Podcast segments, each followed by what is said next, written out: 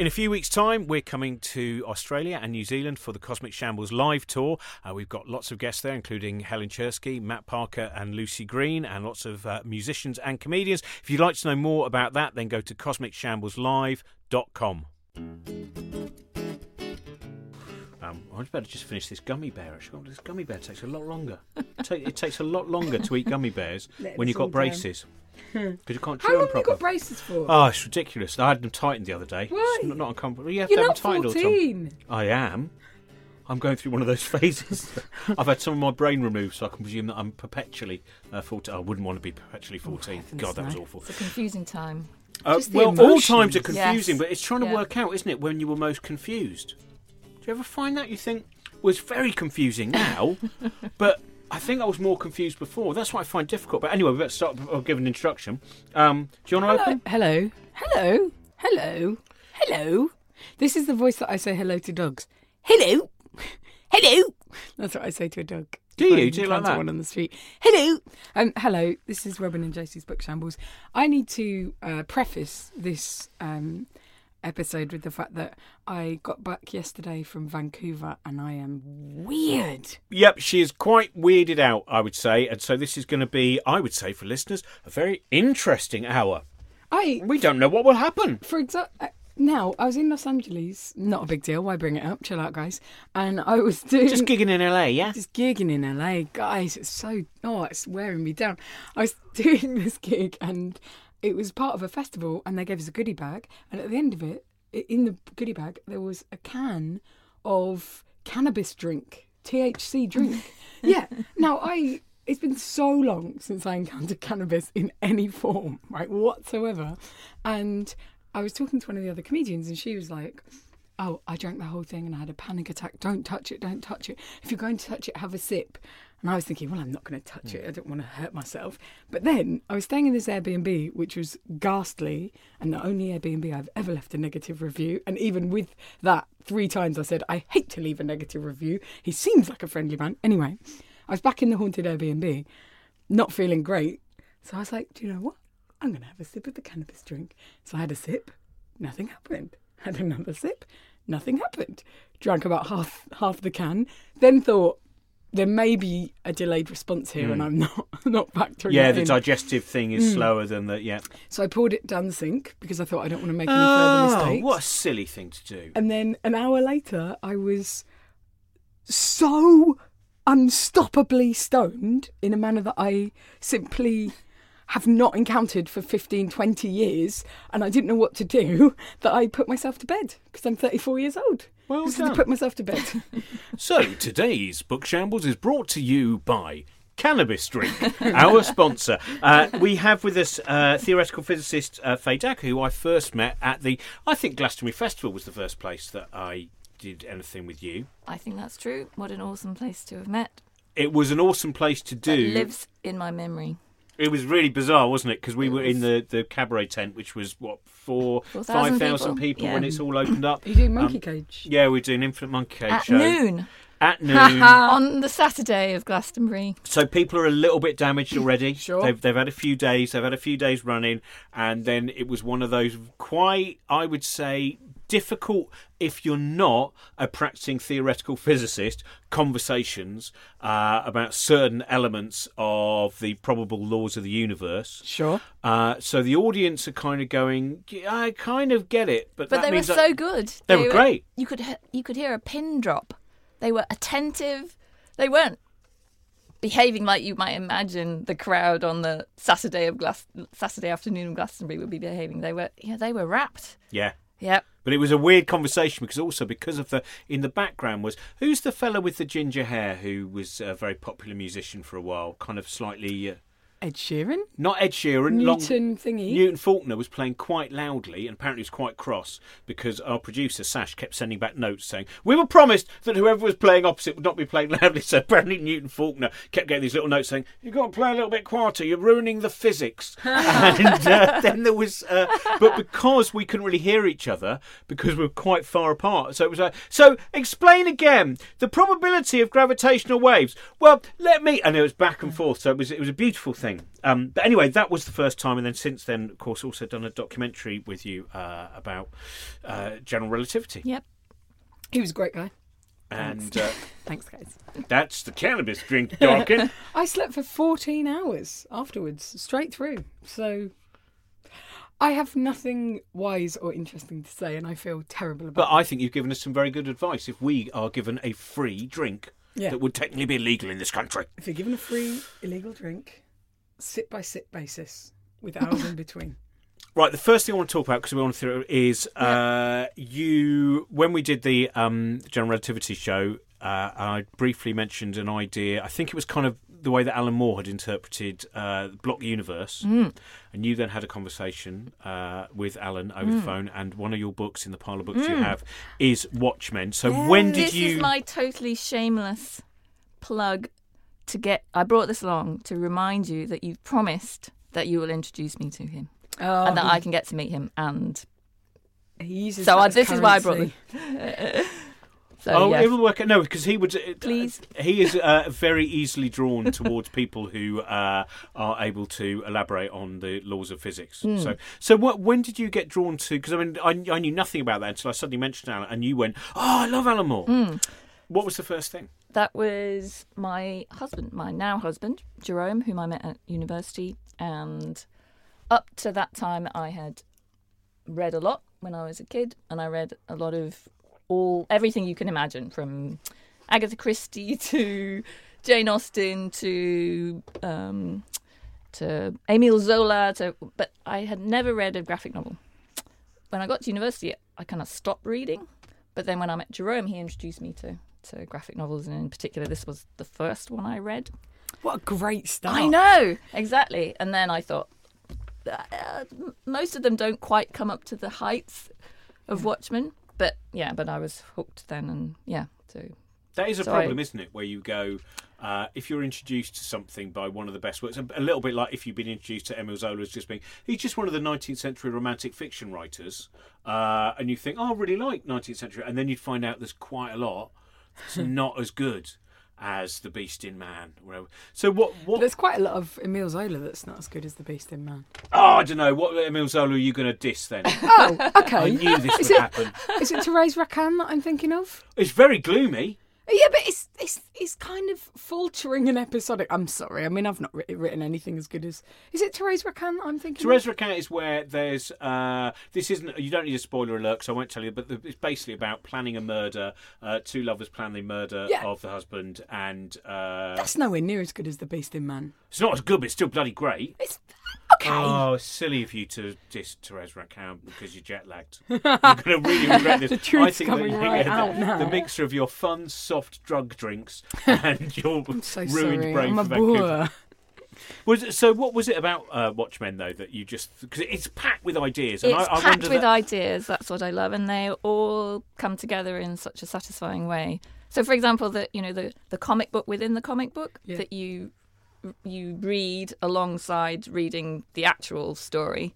You read it with the boy who's getting the comic every week at the comic stand, Yeah. and that is the story of Watchmen. In it's the the pirate story, and it it turns out that that is the story of the whole of Watchmen, just in a different form and in summary. But and you don't realise that until the end, Yeah. and it packs such a punch. So yeah, just all those things woven in together is really fantastic. What about the science in it though? Because by Hmm. that point, so at, at this point, were you still studying physics at university when you Yeah. first read it? Yeah, I was doing my PhD at that time. Um, I like science fiction, and I, I suppose it yeah it wasn't so much the um, the science that that grabbed me about about Watchmen. Um, the yeah the there are issues to do with um, determinism, uh, which are particularly brought out in in um, Doctor Manhattan's character because you know he knows everything that's going to happen. So often he's he's narrating what has what has happened, what is going to happen, and he's aware of it at the same time as as as the present as far as the story is concerned. So that all those things bring in issues to do with with with whether the universe is indeed a block in which everything that has ever happened and everything that ever will happen is simply there, and we're just tracing out our our trajectory through it, which is, I think, what Alan was setting out in our brief conversation that we had, and I think is what he has ex he's been describing in his new book, but Well, uh, which I haven't read. So of- it's a it's a commitment. Yeah, I, It's a a commitment. commitment. that I'm again faltering at because I I started reading it. I read the first hundred pages. I loved it on holiday, and then I went away, and it was too heavy to put into my suitcase, and I felt gutted. And then I even considered cutting it with a knife or something and taking a bit of it, but then I thought, mm, no, this isn't going to end well. Yeah, it's not a tra- travel book unless you're particularly engaged to the idea of having sciatica perpetually. But it's um, well, well, I so wonder it's heavy. the block. It's it's yeah, it's re- and and then sometimes you look at it and you think, well, it's not that big, I suppose, really. And then you look at the size of the font and you go, it's big, it's very Yeah, big. it's very But big. The block universe, which is, I mean, in, in in Jerusalem, it's basically that. Everything that's ever happened in Northampton, you know, it is that thing. It's just stacked on top of each Yes. other. And when you go to Northampton again, you then go, whoa! You really because every, all of the different landmarks, everything you see around. So, can you explain? Because for a lot of people, including me, and and I would imagine a lot of listeners and possibly Josie as well, the block universe is what's the best? When does that come up as an idea?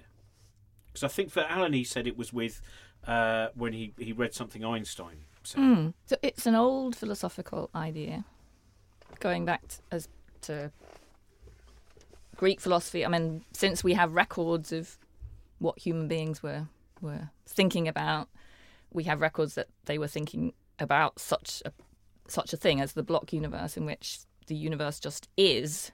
Things don't happen, but the the universe is just a single entity, and it doesn't change. That's the um, and then in contrast to that, the sort of uh, opposing view, if you like, the the antithesis of that, um, is the view that the world becomes. And those two perspectives, those two ideas, were, you know, they were competing ideas from, you know, 500 BC when we first have records of Greek philosophers thinking about these things. So it's it's actually an ancient tradition of thought, and it's being played out right now in theoretical physics in general relativity, which is our best theory of space time, which seems to to sway more towards the being side of the debate. So the idea that the universe just is and is unchanging, rather than the becoming side. So maybe I think Alan's probably referring to a quotation from a letter that Einstein wrote to a letter of condolence that he wrote to the widow of one of his very best friends, um, whose name was Besso, and he wrote to this woman saying that, um, of course, to us who know about physics, the di- the distinction between past, present, and future is just an illusion, albeit albeit a very persistent one.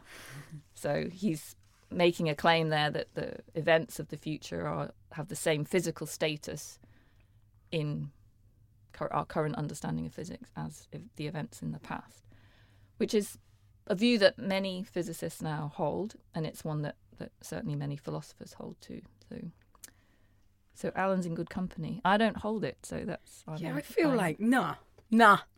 It's you got you got the stuff. Nah, yeah, no, I genuinely feel like it, even if I oh, even if I were to sort of be like, I feel as if I have some grasp of that and I understand it. Every part of how I want to perceive the world is going to fight against that. yes, Like every part of how I want to interpret the world is going to be like things become, things change.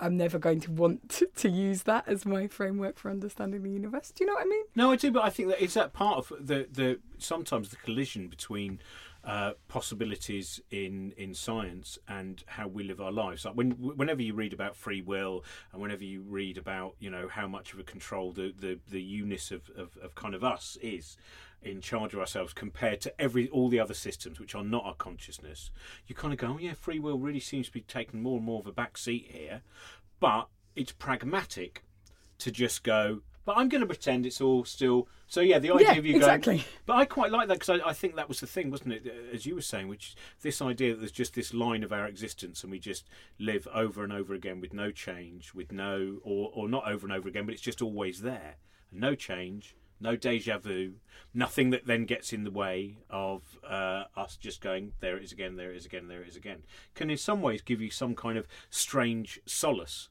even if ultimately it's not a very. Which is like Glastonbury a bit. Sorry. because every time you go back to Glastonbury, you're surrounded by all your previous Glastonburys and it exists constantly. Yeah. It's all Glastonburys. Ah. And then you go home again and you're separate from it. But th- that's the time when I most feel as if nothing changes and it's all Very there. good, very good, Josie. So you put your finger on something, which is that in a in an, an, a different point of view in on physics, something which hasn't yet kind of come to be in in our theories, but is something that I'm working on. the past is real, so the past exists. So in that we can find our solace. So all the past events that we have experienced, they're all real. They're they're there. They still influence us. So it would be crazy to think of something that could influence us that isn't real. So so because the past does influence us, it's real. It's it's real. So so there's you know there's solace in that, and there's also kind of scariness because everything you ever did wrong is still there. But then all the all the love you ever had for for someone that you've lost, for example, that's all there. All those events are still there. So there's there's the solace. But the difference in my point of view, and I think it's something that you feel strongly about, that the future doesn't exist yet. Yeah, that's how I feel. Right. It's open. That there's the there is a distinction between the events that have happened. Physic they're physically different to the events of the future because the events of the future just they haven't happened yet.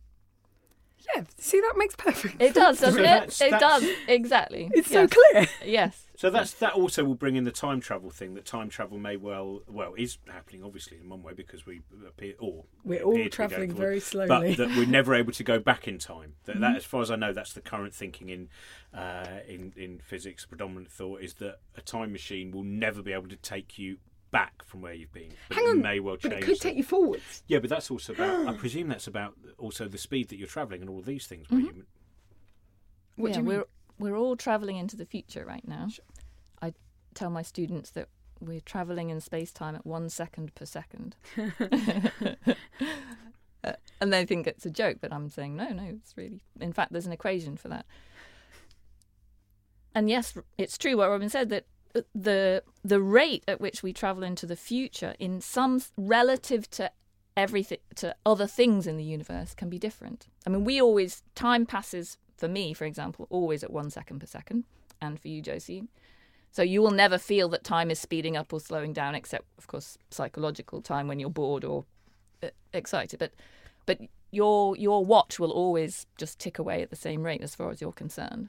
But the time can pass at different rates relative to someone else. So, for example, if you go off in a spaceship very very fast to some distant galaxy and then come back again very very very close to the speed of light, then enormous amounts of time can have passed on Earth. Oh, that kind of time travel. Yeah, that kind of time travel. See, So you can travel into the far future in Earth's history if you want to, but you have to go away and come back. but still time travel. yes, Just Yeah, you have to get out of your. Victorian front room, like in the film with the, you Yeah, know, Rod Taylor just goes, "I'm now going to press the button." Yeah, that's what I was disappointed by. I was like, uh, yeah, but that just makes like that's just that just makes sense in a normal way. What I want is for someone to say exactly that. Like, if What do you mean get it's in the lazy box- time traveller? Yeah, I want to be able to just sit there. And not go. exactly. Press a button. Well, you're going right. You're doing one second per second. That's all right, then, isn't it? The um, that's that bit about the, the also time layered. I, I chatted to someone today, uh, today who has a, a physical condition in their brain, which means that sometimes uh, there are moments where all sense of time is gone and everyone exists at the same time. So all those people who've gone, who no longer exist in his life, they're all in his perception. And it, it- you know, it's obviously very disconcerting. Yeah. It's it's a physical condition of his actual, you know, of, of his brain. And uh, Can you explain that more? Because well, it's as if so all the narrative of that kind of like moving forward and change and death. It's it's now just there is just this line of time, and uh, his children are alive, and his great grandparents are alive, and his grandparents are alive, and everyone he's known is alive, and everything is. And I don't. I, it's very hard to perceive what he is perceiving at that time, which again is not physics. That's about, I, I suppose, again how our brain is. Uh, geared up, like you were saying, I want to believe that this is just kind of the way it is yeah, and then you might have some kind of damage that means suddenly that's not Yeah. It doesn't it's not how you perceive how it is. Yeah, which is terrifying to think that suddenly one day you won't be able to navigate the universe in a manner that's in any way like comforting or deal with the ball. This is probably a little bit too much for the first podcast after your jet lag to come back. And cannabis. I mean, it's Vancouver. fair. There's no. And we were going to just start with a nice, light, fluffy one. But um, well, why don't we ask you more about the books that you've brought? Oh yeah. Oh, I want to stop before you get there. No. Can I also ask you about the mindfulness thing you were saying, which I Oh, stopped yeah. you when, before we came in here? But I was interested if Oh, you yeah, do an that sounded very experiment on Mm. your uh, um, on the students Mm. where they have to do something, and then if they and then sometimes you decide that they've got it wrong. Mm. It's just they haven't perceived it. So you do. What What's the mindfulness lecture that you do? Right. So uh, I want to try to teach people that you can bring everything to science, including your everyday experience, and that our best understanding that we've gained through science has to be consistent with our experience. It, it just has to be. If it was inconsistent with our experience, then we would throw away the theory. So, but that our experience can actually guide us. So it's it's more than just a sort of uh, check. It's actually something that can guide us. And in fact, I want to take Josie's conviction that things happen and that the future is open and the events of the future aren't real yet as a guide in actually pushing physics forward. So I, I use this particular example as a case study saying that we could have made progress in physics a lot quicker than we did if we had paid attention to our experiences. And the particular experience that I point to is the experience that we're all having right now in our bottoms, sitting on our chairs. So I get the my audience to meditate on their on their butts. So, which takes a little while. So first we have to do some breathing and I'd love it if you were like, and that's why I was fired. so, and um, and so I get people to you know to breathe and concentrate on their breathing and then and then focus their attention on their on their backsides. And then that's what I'm doing right now, by the way. yeah, good. And then afterwards I ask them what they felt. And I try to elicit a completely sort of visceral immediate reaction. What did you feel in your butt? And some sometimes they get it right. and sometimes they get it wrong in the sense that it's not the answer that I want, right? So I mean I can't say that they got it wrong because maybe that was what they experienced, but but that yeah, so I'm I'm I'm trying to get from them a particular response. Oh no, now I'm scared. Well- Yeah, yeah. So what do you feel in your bottoms? Well, I can just feel a bit of tension, and the pressure of sitting is because I haven't really Good been pressure. Okay, that much. pressure. Pressure. I like that word. Okay, so give me a direction. Oh no, I'm going to get it wrong, and then I've No, no, no, no, no. Just, just, just the first thing. Pre- uh, pressure. Which way?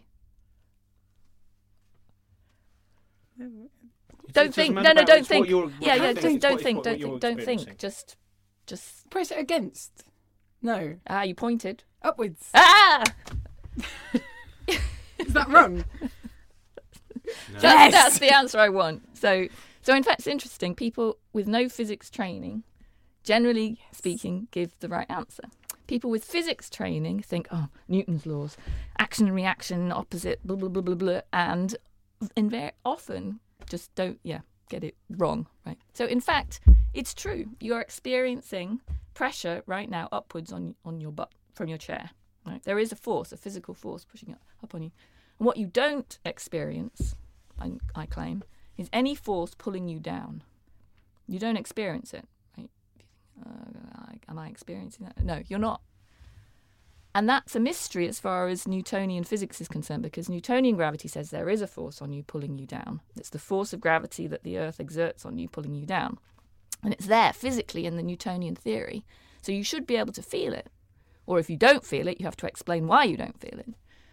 But in the in Einstein's general relativity, which is a better theory, it's a theory that replaced general relativity. There is no force pulling you down. You don't experience it because it doesn't exist. And in fact, in the Einstein theory, Einstein's general relativity says that there is a force right now pushing you upwards. It's, and it's the force you can feel on your butt. So our ex- our direct experience of forces, what do I feel, what do I not feel, what I, is leading us away from it points away from the Newtonian theory and towards general relativity.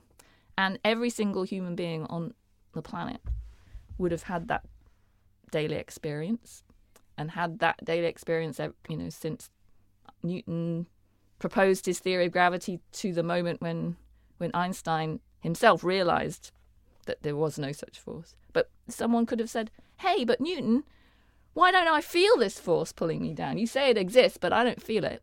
And he would have been like, "That's because you're not a scientist, so you don't understand." Yes, probably he would. Shut up! But- I'm making my gold. How's it going? Not very well, thank you. I'm surprised they put me in charge of the mint. The um, that's weird because the first time I did that with you, and on a few occasions since, I've had that sense very strongly, the push up. But this chair, which is a little bit broken and has one of those levers that allows you to go up and down, feels so slumpy that I think this chair itself has, is a Newtonian chair is, as opposed to an Einsteinian. There's Very two types of disappointing. chairs, absolutely.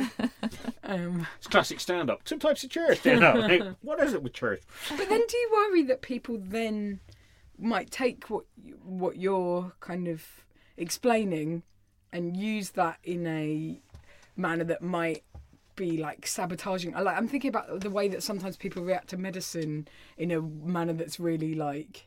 Yeah, but actually, I don't agree with that for whatever reason that I've decided. Do do you know what I mean? Like, do you worry that people will take the sort of things that you're talking about and use them in a perverse fashion? No, I mean, Good.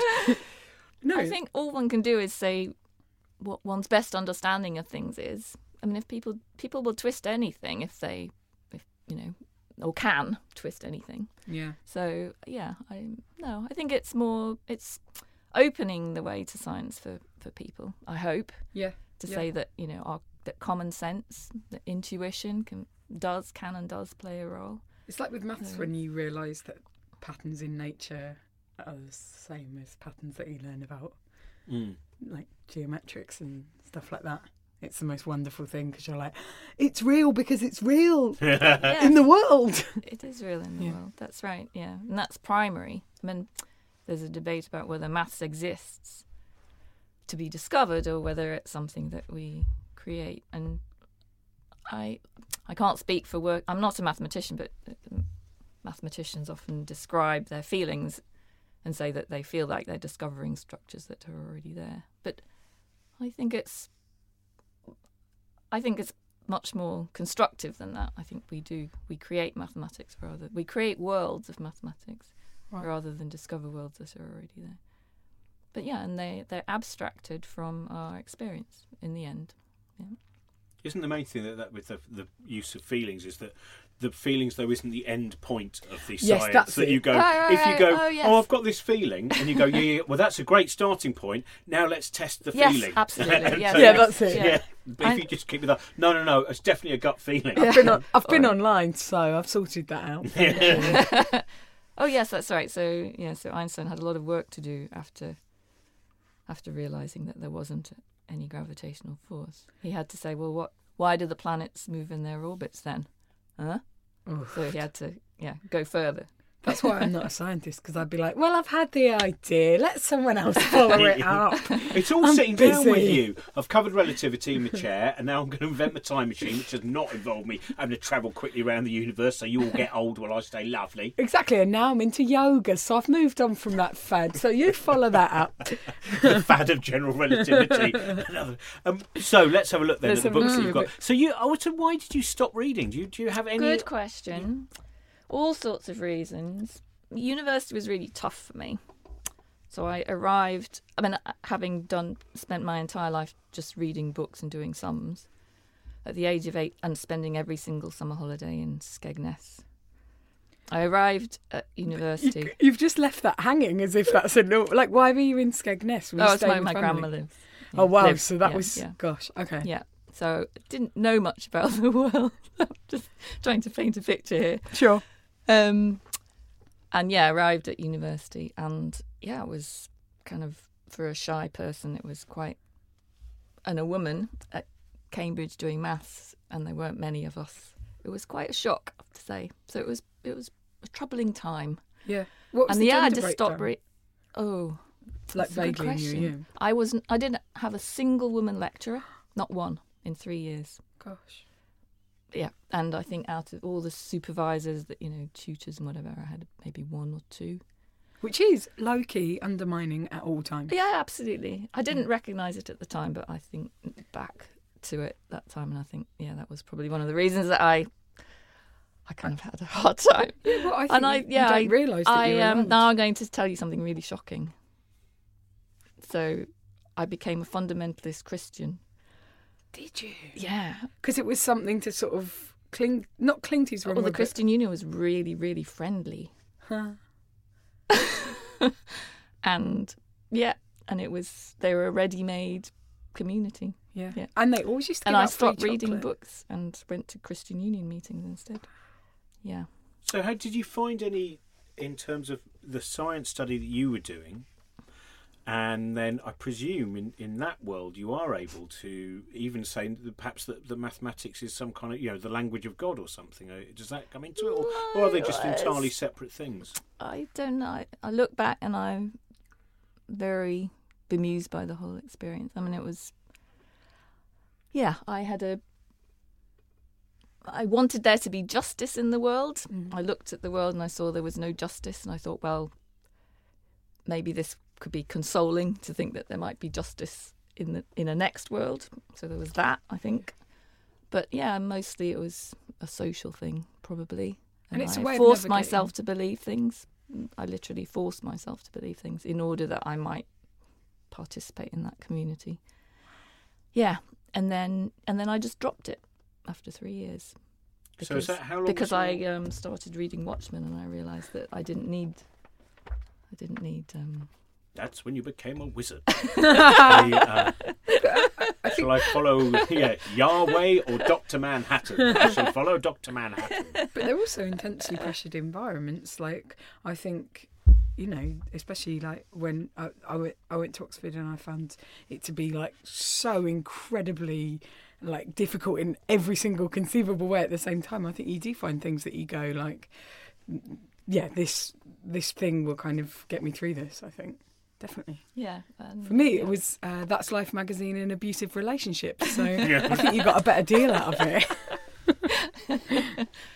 Well, I suppose Hmm. in some ways the politics that's going on now, where we see quite hardcore of people who not that long ago we would have considered to almost be extremist right, really, and they're they're on popular TV shows. They still are extremist, That- right? Yeah, yeah, no, but what I mean is that they, they are now within the mainstream, whereas before we would have now. I'm not. Yeah, I'm like not Nigel saying that it hasn't Farage. changed, and that for some of the people that you may well ha- end up having aggressive conversations with on the internet, one of the reasons may well be that they do feel, for whatever reasons, disenfranchised enough that they've gone. As opposed to going with a fundamentalist Christian group, they've gone, Yeah. oh, well, this fundamentalist, you know, the, these right wingers allow They me to come for me. tea and digestives. So Exactly. that, that's one of the things I suppose we need to get to the, the, the bottom of in terms of the, the last few things that have happened politically But in they're all- America and it's and the more than that, though. They're very well funded. I mean, the, Mm. someone's buying the biscuits and organising. The Koch brothers are, you know, they have billions of dollars worth of funding for these so-called grassroots organisations. Yeah. So they are, you know, it's, it doesn't it doesn't come from nowhere. So It's it's, it's, it's yeah. Yeah. I just can't. That thing where you go, that person has never given a fuck about you or you know any of these. You know, when you look at someone like Nigel Farage, the idea that he cares about people. To me, seems in the same way when someone broke it down in America the other day when they were just saying, "What is it which has allowed people to believe that certain elements of the Republican Party are they're the people?" Yeah. You know, when it's millionaires, people who uh, have been born immediately into privilege, who have dodged their taxes, who have done all those things, and yet the elite are that guy was brought, brought up in Ha- Hawaii by his mum, and the peanut farmer, and again the the other person who managed to get to uh, Oxford. Well, it's where it was- anti-intellectualism, but it's a isn't it? bizarre thing, though, isn't it? Which is you go, oh yeah, so.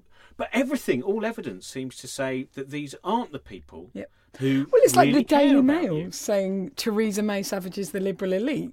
When it's like, well, Ther- look at who Theresa May's husband is. Look at who runs the Daily Mail. You know, I, I think I feel like I have a horse in this race because I'm like, oh, yes, I went to uni, and like, leave me alone. I, I'm not. I just, I'm just trying very hard to have a nice civilized life here. Sorry, I'm joking, really, but like, I um, yeah, I completely agree. It's but I feel like we've very- come off topic. A little Sorry, yeah, we have, but it's, just, it's it's such a weird. I mean, do you find again as, as someone in It's with- manufactured, though, isn't it? As you say, I mean, they they control the media, Mm. so they're pumping out constant barrage. People are swimming in a sea of this, of this, of these lies. So, and it's very difficult to fight against them. So they're just they're they're organised and they're well funded. It's a great Terry Pratchett line from uh, that someone sent to me the other day. Uh, a lie has gone around the world before the truth has got its boots on, Mm. and that's always that incredibly difficult thing, isn't it? Which is going to counter a lie. You actually do want to use evidence because you want. And I'm, I'm, I keep thinking, do, do people who are I, I don't even want to use terms like left and right or anything. Anyone who is pro tolerance. Uh, that they just go, we're going to have to work out a way of being a little bit looser sometimes with the with the truth because we just need to act really fast. So we're going to go. Well, we'll just have to take this one for the time being because we definitely reckon, and that's a bizarre situation to end up in. Well, it's bizarre that like, yeah, that I, you know, it's that thing of that guy who got hit in the face, and that man advocates genocide and murder, and then you find yourself as somebody who doesn't want to be a violent person, being like. Yeah, but why do I have to have an argument with you about whether or not it's okay to punch someone who's advocating murder? Like this is not fair. Just there are other things for us to worry about. Like yes, that that guy got hit in the face and he didn't die, so just chill out about it. It's like people who get more annoyed about swearing when people are arguing about the uh, the immigration ban in the US, and go, "I think we can stop swearing, thank you." And you go, "One is this huge, Yeah, and, and the other These is are people who are being sent fuck." back to death, and you're yeah. George Carlin Anyway. was right. He says that in Brain Droppings. He says he he, he has a lovely life and he loves his family, but this is a, a, a doomed uh, in, in, endeavour. So he kind of he loves individuals and he hates all the groups that they belong to. See- Sometimes I go, well, I've only got another. If I can get as old as George Carlin, that'll fit me delightfully. I don't think I agree with that because I just love millennials so much. Except for some men on the alt right, they on the alt right, except for the Nazis. Apart from millennial Nazis, who should stop straight away. Anyway, sorry. anyway, this we is a but sorry, we were meant conversation to. we've Well, it's, involved that's the trouble, isn't it? It's really hard sometimes to get away from the very the the, the strangeness that that we well, live it in. is. Look, I brought. Um, I think one of the reasons I stopped reading novels is I read this. Mm. Oh, right. Manufacturing Consent by the classic by Herman and Chomsky. And I couldn't read I couldn't read books again in the same way. Even novels. I mean, you know, I, I, I so as a child I read The Lord of the Rings, I don't know, 20 times or and I I had that experience of just completely losing myself in a book. And I can't do that now. When I read it, I think, "Oh, that's racist." And I, you know, that that knowledge of the world, that that understanding of things in the wider context, and uh, yeah, it's it's spoiled me for many books. I think I Yeah. can't. Yeah, there are lots of things I just can't read with the same complete and utter pleasure and and yeah, being lost in it again. So I had that sort yeah. of realization. so that was an eye opener for me. Uh, Yeah. I So- had a sort of thing like that with um, suddenly realizing that most of the course I was taught, the people who wrote it were men with religious and kind of social beliefs and behaviors that I would totally abhor, and being like, oh, yeah, oh, yeah, oh. That's why I felt anxious reading them all the time. That's why I didn't connect to it. That's why. But then when I, what I find now is when I do connect with a writer, you know, especially when the writer is like a woman my own age, it is the most incredible experience mm-hmm. because it's like it's rarer and and I had a similar thing. So I I tried to diversify my reading for these sessions while I was away. I was like, I'm going to read a horror book. I'm going to read a new science fiction book. Turns out there was nothing in either book that I could underline and repeat to myself. And turns out both of them were very much written from a bloody male perspective that I could pick holes in constantly. Yeah, sorry. That's an interest. There's a thing on the on the BFI player at the moment, the female gaze. You know that whole thing. Was it Laura Mulvey who uh, came up with that idea that in films, and I- and you can stretch that out into other, but the film is is the male gaze. So because the you know vast majority of directors, the vast majority of cinematographers are male, we're always seeing it through you know male eyes. Were male, and you yes. don't, don't and that is a yeah an interesting thing. I checked my privilege again the other day. Bloody hell! Did you? You got loads of Oh, it, mate. fucking hell! Have I got a lot? Have I got a lot? There's this process of realization where, as a woman, you suddenly go like, "Oh, I've been really alienated by all these things I didn't realize." Constantly, when this has happened, I've had to switch something off and change things. But I feel like I've trivialized what you're talking about because also what you're talking about is kind of a mass system of controlling people, which is slightly different, I suppose. Oh, I think they're all, mm, yeah, they're part of the same structure.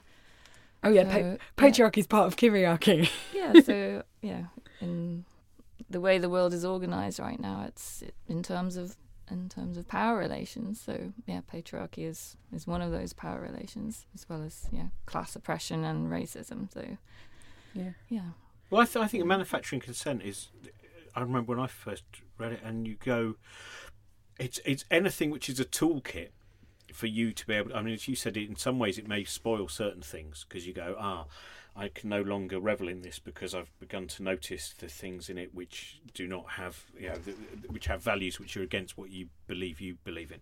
But anything which goes, here's something which helps me understand why I believe what I believe, why I should believe what I should believe, and how I should test what I believe, mm-hmm. and why mm-hmm. this source is one that I depend on, and how I should be able to question that. What's it? The, talking about this the other day, that Murray Gell-Mann, uh, the Gell-Mann amnesia effect, which we might have mentioned before, which is one of my favourite things. I don't read newspapers anymore, but it was it's this thing that when you read something about an area that you're you know know a bit about mm. in a newspaper, and you go. Well, this is all rubbish. This isn't, you know, for, for you, Yeah. it's the universe and uh, theoretical physics. For us, it's the stand-up comedy circuit. Oh, oh, isn't it awful? Like when you see a film about a comedian, you're like, no, no one would prepare like that. what? He wouldn't have a notebook like that. yeah, sorry. it's that line in Punchline where uh, you think everything's a joke. That's why you're a comedian. I think nothing's a joke. That's why I'm a comedian. Like- no, no, that's not a comedian. I Think comedians remember go, any of this. How can I turn that into a joke? but that that moment where you just uh, where you go, that's all rubbish, and then you turn the page and you go, mm, that's very interesting about what that man did, and you go, why? Do we believe that the thing that we know about, which it turns out it's that report's all wrong, that then everything else is not going to be as wrong for anyone who has any level of expertise? No, I think it's a very interesting. Um, But you must have been annoyed at the end of it, like Chomsky, you've ruined my fun. It's like taking the red pill, or was it the blue pill in the Matrix? It's like, Oh, you yeah. know, once you take, once you see the way it is, you can't go back. It's, it's, you know, you, you can't say no. I'm going to forget all of that. Now I'm going to go back to my nice. But then that's what scares me about things like the alt right neo Nazis is that they also use that terminology, and it's this idea of like, and and things like Farage being popular is you go, wow, I see all this injustice, I see all this control, and instead of going like, well, how can I try and sort this out in a more humane way, they go, Nigel Farage, he's a man of the people, he'll sort it out, you know, or like these horrible men online, they'll sort it out, and it's like, no, We're, it's it's the David Icke thing of like oh, you've pointed out all of these things, and now you've gone to lizards. And I'm like, no, I bought another one of his books the other day. I've no, got to stop myself. Stop it. I always do the same thing. funding I read. them. I read the first. No, they're always bought from like you know charity shops and stuff. So I'm funding Wells. So what's that? That book? This is a responsibility to awe. is a book of poetry by the astronomer poet Rebecca Elson. She died very young, tragically, um, of cancer. She was only 39 in 1999. And I think her poems are really beautiful, as well as capturing science and being a scientist as well. And so the poems are lovely, but there's also scraps from her notebooks um, and parts of um, her diary as well at the at the end, and then a little autobiography that she wrote about her career. And it's very yeah, it's very comforting and lovely and moving.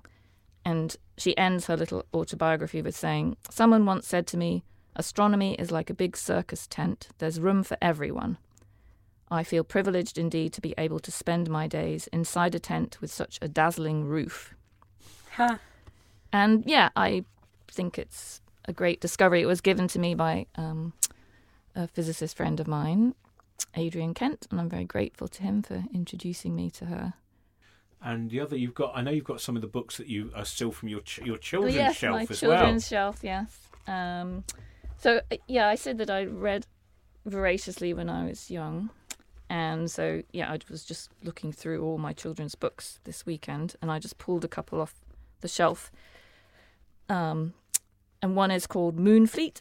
Have you read that? That's by Oh. J. Meade Falkner, and it's a Yeah. it's a, an adventure story set in the 18th century about smuggling smugglers. A 15 year old boy falls in with some smugglers, We had this exact edition when I was a little kid. I think and I it's it it's bed. just a great adventure story. There are so many really wonderful kind of set piece, exciting scenes in it, and yeah, I really love it. It's.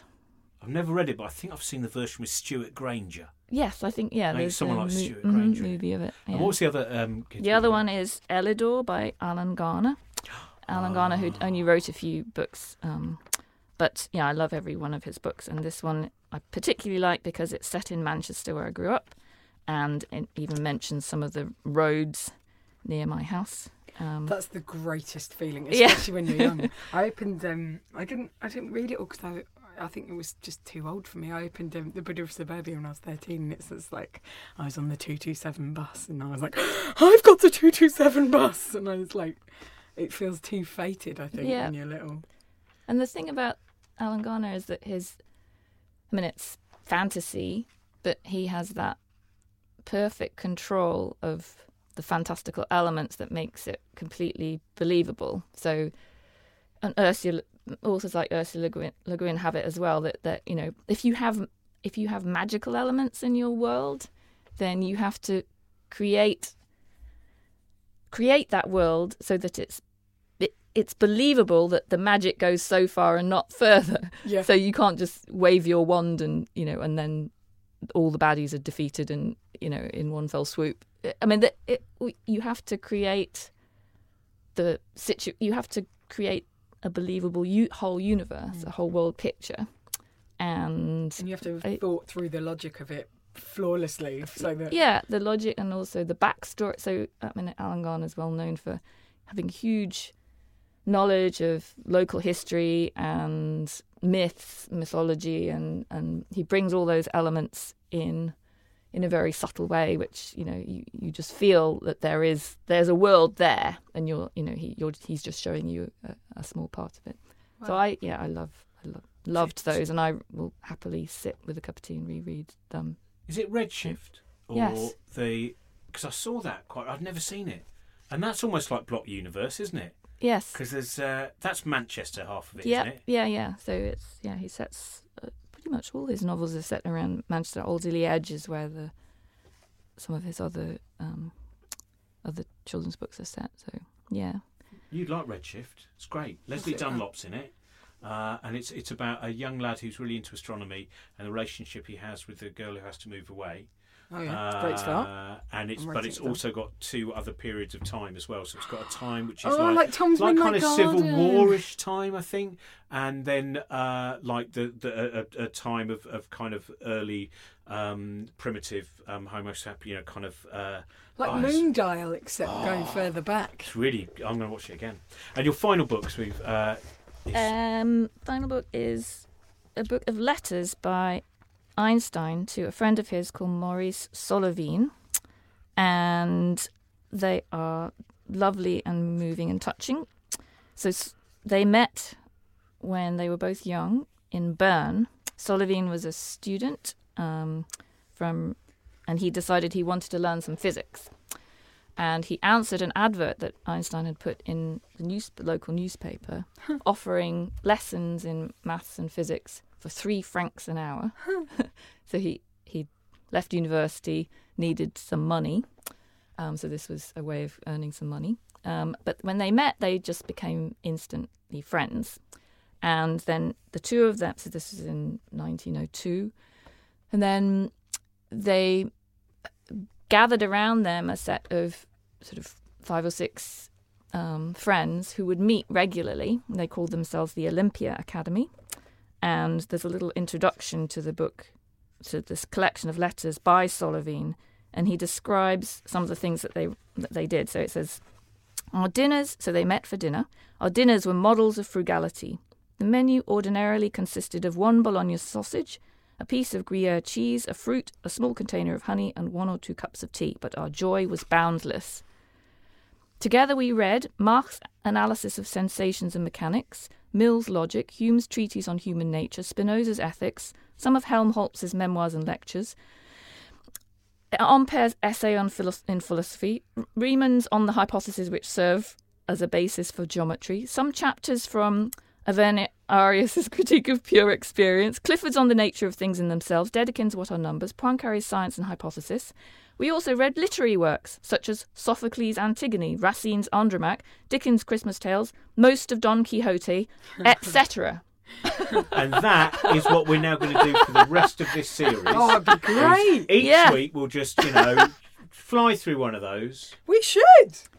And they, they these were they were they were just interested. Yeah. They met as friends, and they their their aim was to increase their knowledge and increase their own relationship. So they you know they wanted to do both, and Einstein paid tribute to this this group throughout his whole life, and there's a very moving ode that he wrote to it um, in a letter to Solovine um, in 1953. So you know, many decades later.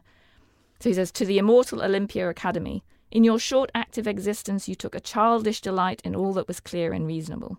Your members created you to amuse themselves at the expense of your big sisters. That's the universities." Who were older and puffed up with pride. I learned fully to appreciate just how far they had hit upon the true through careful observations lasting for many long years. To you I swear fidelity and devotion until my last learned breath. So, yeah, he calls what they did, uh, the, Academy said he claims shed a pure and inspiring light on him. So it was, Thank yeah. you very much. We'll end on that. That's beautiful. That's thank you, Fay Dowker, for coming along, and uh, that re- a responsibility to awe in particular. I have to admit, Rebecca Elson is. I, I knew well. There's a lot of the things I knew nothing about. That looks in- incredible. Uh, thank you very much for listening. Uh, we will uh, during the month of uh, February and possibly beyond. We're going to be giving away uh, two boxes of books uh, every single week. One to uh, a Patreon uh, supporter and one to a PayPal supporter. Patreon supporters get a slightly bigger box actually. So there we are. uh, and uh, for this particular episode, uh, we are going to give a box of books to uh, Holy Leeds. It says might be Holly Leeds, but it's down here as Holy Leeds. So Holy Leeds, uh, you have won uh, a box of books, and uh, I'd also like to thank uh, some of our patron supporters who are Holly Richards, Zoe Mitchell, Ben Hall, Ian Simpson. Stephen Pusey, Paco Garcia, Mark Granger, Matthew McLeod. We should probably give one of them a box of books because there's meant to be two boxes of books going away. So I'm just going to pick right, right. Just put your finger down there. One, right, there we go. Right, and that thing it landed on. Uh, hopefully, uh, that Ben Hall um, is in the UK. If you if you are Ben Hall, then you've also won a box of books. Thank you very much, Fay Dowker. Thank you very much, Josie Long. Uh, bye bye. Thank you so much. Oh, it was a pleasure.